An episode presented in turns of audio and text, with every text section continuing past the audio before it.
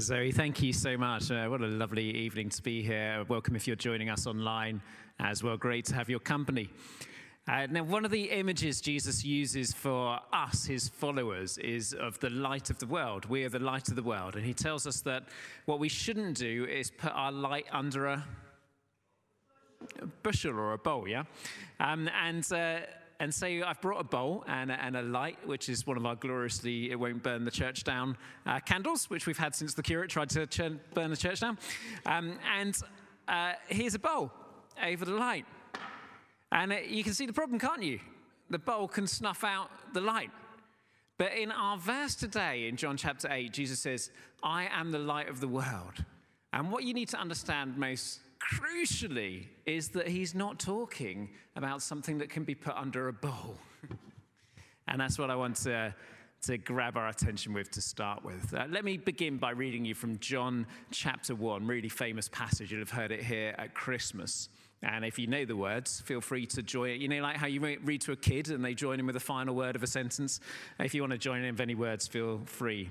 So, in the beginning was the, and the word was with and the Word was God. He was with God in the, through him all things were.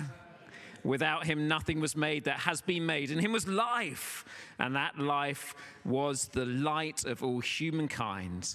The light shines in the darkness, and the darkness has not overcome it. There was a man sent from God whose name was John. He came as a witness to testify concerning the light. That's John the Baptist witnessing about the light, so that through him, through the light, all might believe. He himself was not the light, he came only as a witness to the light. The true light that gives light to everyone was coming into the into the world. He was in the world, and though the world was made through him, the world did not receive him. He came to that which was his own, but his own did not recognize him. Yet to all who did receive him, to those who believed in his name, he, became, he gave the right to become children of God children born not of natural descent, nor a husband's decision, or a human decision, but born of God. And they're the key words there. The light shines in the darkness, and the darkness has not overcome it. The light shines in the darkness. And I, don't know about you, probably you've been tuning into the TV, social media, uh, aware of darkness in the world at the moment in an acute way, yeah? Uh, the light shines in the darkness and the darkness has not overcome it. And that's partly my testimony this week. But what is this light that Jesus brings? Is it the light that he gives to, to little Richard driving uh, to the Ukraine border and back? Is it the light that he gives to Zoe leading the service? Is it the light he gives to all of us to witness in our places? A glorious light, a light that stops darkness winning, but a light that can nevertheless be snuffed out? And the answer is no, it's not even comparable to that. So here we are. You're in John chapter 8. And, uh, and it has this really strange thing because in John chapter 8, verse 12, uh, he just sort of seems to speak in a way that you just can't understand why he's saying this.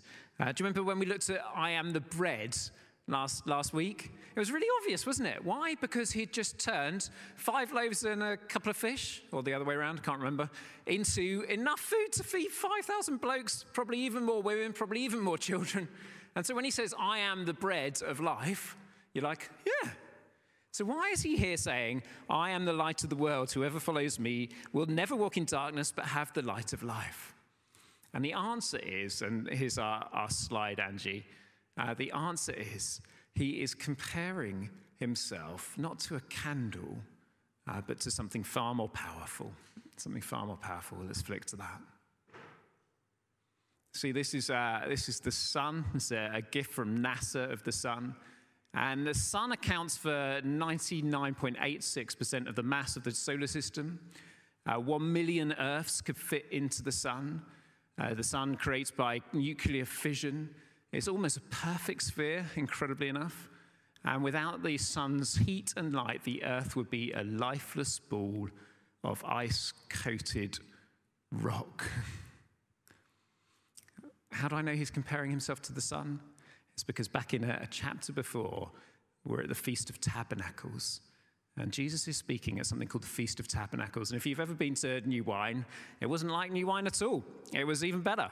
The party went on all night long. They basically party until dawn. And when it gets to dawn, what happens is that. Um, when it gets to dawn, what happens is the priests get up and put their back to the rising sun and bow towards the temple and proclaim, Our God, Yahweh, is more powerful and more glorious than the sun. He is, Yahweh is the light of the world. God is the light of the world. So if you think about the sun, the sun is almost is obviously the light of the world, isn't it? If you say, what is the light of the world? It's that big ball in the sky that we've just read about. This phenomenal ball, the thing that causes photosynthesis to work. Some of you are studying photosynthesis. I can't remember how it works, but it's the thing that sustains all life. Without it, we would have an ice ball of rock. And the priests in the Jewish time would put their backs to it and bow towards the temple because their ancestors had worshipped the sun and they knew that they shouldn't worship created things, they should worship the sun, moon, and star maker, not the sun, moon, and stars. And so they bowed and worshipped it. And in the middle of this festival, Jesus gets up and says, I'm the light of the world. He might as well say, I'm God. And in fact, by the end of the chapter, he's talking to the Jews who are really upset with him for claiming to be the light of the world. And he says these words He says, Before Abraham was, I am, which is the name for Yahweh, which is the name for God. I am. See, when we're talking about Jesus, we're not talking about a snuff outable candle. In uh, the book of Daniel, there's this extraordinary image which I think helps us with the global events we're going on with now. Do you remember Daniel, Lion's Den, that story? Everyone remember Daniel? He was a 14 year old boy, uh, sort of middle upper class from, from Israel, captured and taken into Babylon, given a fantastic sort of boarding school education, even tried the vegetarian thing. Uh, it worked for him. He ended up strapping handsome, could interpret dreams. Um, doesn't always work for people, but you know, it did, did for him. And uh, he, he made his way through. And at the end of his life, having prayed for his whole life, he had a vision and in the vision, uh, he, he saw a statue which represented all the empires of the world that were going to come up over the next few years. And there was the Babylonian Empire, there was the Mede Empire, there was the Persian Empire, there was the Greek Empire, and there was the Roman Empire. And he's prophesying this in the 6th century BC, getting history right down through the ages. It's extraordinary. And all of these empires, like Putin's Russia, fall one after another. But what causes them to fall? A tiny little stone which hits the bottom of the statue, the Roman Empire. And that stone then gets bigger and bigger and bigger and bigger and bigger and bigger. And that stone is the kingdom of Jesus Christ.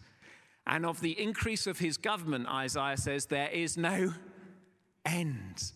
See, his kingdom, it gets established. His kingdom is not like a candle that can be snuffed out by a Russian uh, maverick horrible despot, his kingdom is more bright than the sun.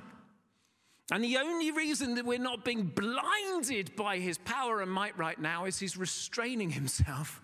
Because when he comes in glory, every knee, Russian, Ukrainian, English, Welsh, whatever, is going to bow before him.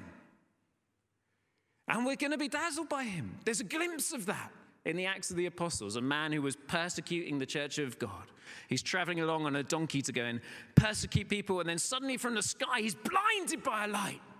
Not by a candle, not by a little thing you could snuff out, but by a flipping huge light. It blinds him. He's literally blind for three days as a result of encountering Jesus in the sky. And when Jesus returns in glory to judge the living and the dead, every eye will see him. I mean, every eye will see him. I've often wondered how that can be in a spherical world.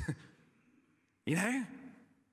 How much light is that going to be that is going to sort of eclipse the entire spherical planet? I wondered if it was Sky TV that was the answer to that, but I don't think it is. I think it's far more dazzling than that. And we're going to be blinded by his incredible love and his light. And it's going to be our choice. You see, light actually does two things to you, doesn't it? We were driving along the other day, and the, uh, the sun uh, was rising. And you're like, this is the moment where I wish I hadn't left my sunglasses behind because I'm, I'm driving into sun and it's dazzling. It's quite hard to see. Driving backwards the other way, it was setting in my, in my side mirror. And again, I was dazzled every time I tried to look to see if I could overtake in my 100 kilometer an hour restricted mini, but I was dazzled. Just the sun itself can dazzle me, but Jesus doesn't compare himself to the sun. He says he's far bigger and brighter and more amazing than the sun. The sun's just one ball in the universe. Jesus sustains the entire universe by his powerful word. That's my Savior. I wonder if you know him. That's who we put our trust in. That's the King of the universe. So, uh, Dan and I got on this uh, journey and we traveled. Uh, let's have a slide to give an image. Uh, we traveled into the, uh, the sunrise and sunset from uh, All Saints Hamworth. That's the Reverend Sergei, a Ukrainian Anglican priest here in London. And that's his church where they collected uh, amazing collection of supplies and goods. If we, if we flick on, um, uh, this is the, uh, the destination that we went on, a 1,300 mile journey each way. And, uh, and there is just some of the, uh, the forest right on the border um, of Ukraine, Poland. Um, when we just finished recording the BBC interview, the snow started to fall. I mean, it's, it's hard to describe how cold I was getting out of the van for 20 minutes. Um, the translator we had with us had stood for something like 30 hours waiting to get over the border. There are children, to, uh, everyone going over the border are basically women and children. The men are all required to stay back and fight unless they're over 70 something. So you've got women, children standing there in freezing, freezing cold conditions. Um, let's flick it, flick another one on. And, uh, and these are the places that we managed to drop things off at. There's a couple of the destinations. If you, if you click it, you'll, uh, you'll get a bit of a moving image there. Um, so the one on the right was the, the second drop-off, um, well, the final drop-off place, um, which was an amazing center that the Polish uh, government had organized. It was uh, a gymnasium that had been converted. And the first one's right on the border, uh, just as people were coming over. Actually, the night before, um, you'll, see, you'll see on the next slide in a minute, was our very first drop off. Uh, was with some Ukrainian paratroopers in a, in a sort of hidden warehouse. And they were taking the stuff over the border uh, the next day. So we dropped off a huge amount with them. And uh, you'll, you'll, see that in a moment on a sort of TikTok image. Uh, that's the one on the left there, if you click that, Angie. Um, that's, that's sort of a fast time version of uh, unloading the van. And then we went to the supermarket on the right uh, filled up again. Uh, that's our, our, interpreter, Vika, helping out there um, and delivered to the three locations. And then we filled up the van with uh, 12 adults, three children, and a cat, and, and made our way across Europe, um, dropping off in Warsaw, Hanover, Berlin, and Eindhoven before catching the, the ferry back as well. And I, I think the thing that struck me from this uh, more than anything was my traveling companions, Dan and Vika, and just how amazed by God they were on the journey. It was really extraordinary. Dan was a businessman in, in Kiev, and uh, you know, he was invested in six different businesses. He had 28 employees. All of them are closed. So, on one level, lost everything. His house is, you know, could be being ransacked by Russians next week for, for all he knows. Hopefully not uh, but it could be. And uh, yet there's this sort of sense that maybe, maybe this is an opportunity for, for God to work in my life. People along the way going, isn't it incredible how people are helping us? Isn't it incredible what's going on? The Polish whole nation, just extraordinary. Extraordinary, generous and kind and receiving, um, just heartwarming. And what is it that we're sort of seeing? I think what we're seeing is it's not so much that we all have this little light of mine, I'm going to let it shine, that is just ours. But what we're getting is a reflection in the middle of the darkness, not of the sun like the moon does, but of actually God's glory reflecting through humankind. And little people are finding themselves touched and moved to respond to God's grace in the middle of a, of a really, really difficult situation. And so I'd love to just play you, if I can, on, on that slide you've just got up, Angie. um, I'd love to play you this little video of uh, Dan talking on the ferry on the way home. Um, we'll need the sound on for this. Um, Okay, I was going to wait for this lady to stop talking. just pa- pa- talking pause it a sec, pause it a sec. So, um, And um, so, so we've got onto the ferry, and we we we missed our ferry because we were dropping off people in places where they wanted extra extra help. And um, and uh, at the end of these days, this is what Dan had to say about the trip and the journey. well, first of all, we are on the Calais ferry uh, going home, so this is actually the last update. We uh, splashed out for the upper class cabin because it's 15 quid for lunch downstairs, and you get lunch free here for 15 quid.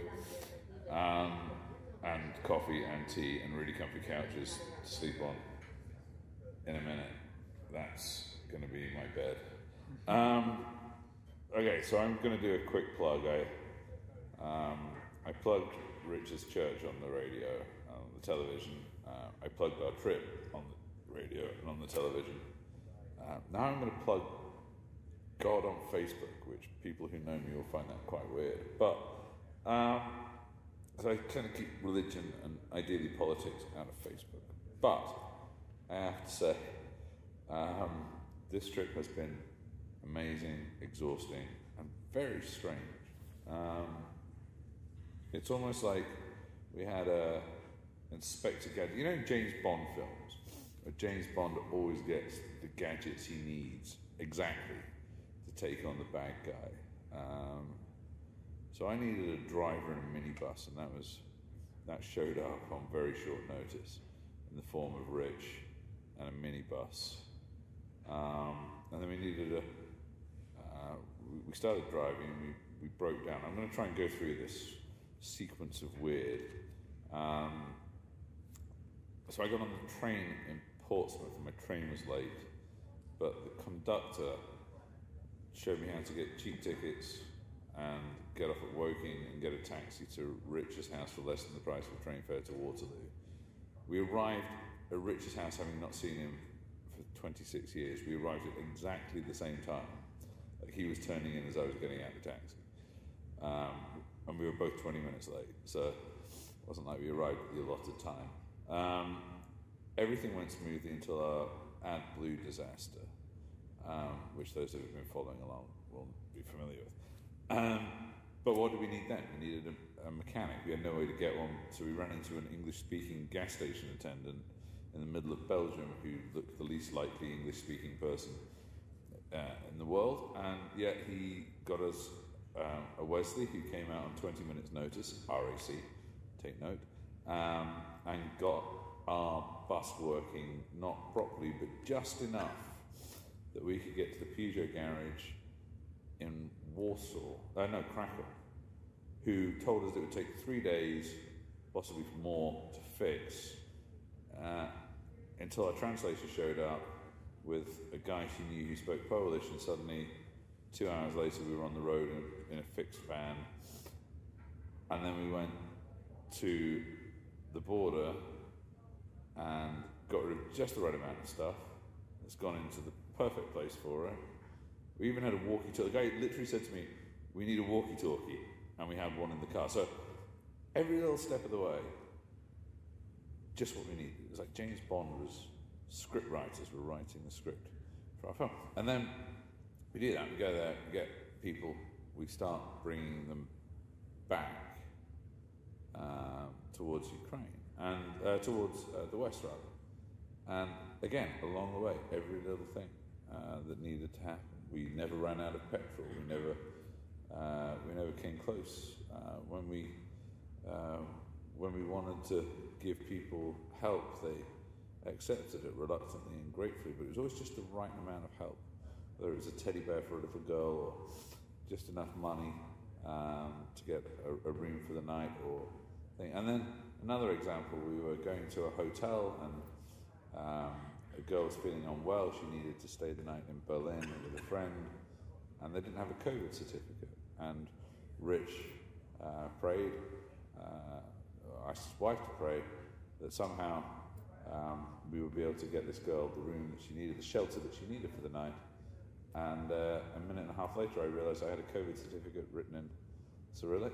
And uh, as I said to Rich, you want, you want to talk about miracles, uh, Germans bending the law, um, miracle. But we got this to room for the night. And, and every step along the way, we, we came back, we got the ferry, we missed our boat, we're on the ferry now, every step of the way. Um, and I think there's something in the scripture that says he shall provide. So anyway, I just, I don't know, I just feel like it's worth putting out there. We always hear from people of devout faith and awesomeness that God does amazing things. Um, I'm just a regular guy who decided to take some food for people in his country to the border where they were crossing that I crossed over, and I didn't really uh, expect that everything I needed would be provided for me. And it's humbling, it really is, and it makes me think. So, that's my witness, that's my testimony. Um, take it for what it is, it's completely true. There's photos and, uh, and a man of the cloth to validate it along the way. But that's my testimony. Everything I've needed on this trip has been provided um, I'm going back before that when I was getting out of Ukraine. Every step of the way, we were one step ahead of Putin the entire way passports, visas, travel plans, everything. So, maybe there's something in this. Think about it.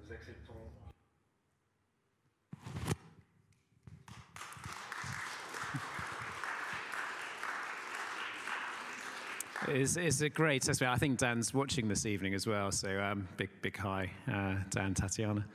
Um, you know, when Jesus said, I'm the light of the world, there was someone around in his age who thought he was the light of the world as well.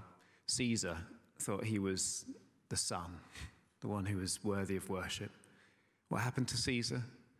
The little rock gradually destroyed him. Every culture, empire comes and goes. In fact, our fading culture that we're in now is going to come and go as well. But the word of the Lord endures forever. Jesus remains the light of the world forever, not a little candle, but something far mightier than the sun. That's who you put your faith in, that's who you put your trust in. Just one final slide, uh, if, if I may.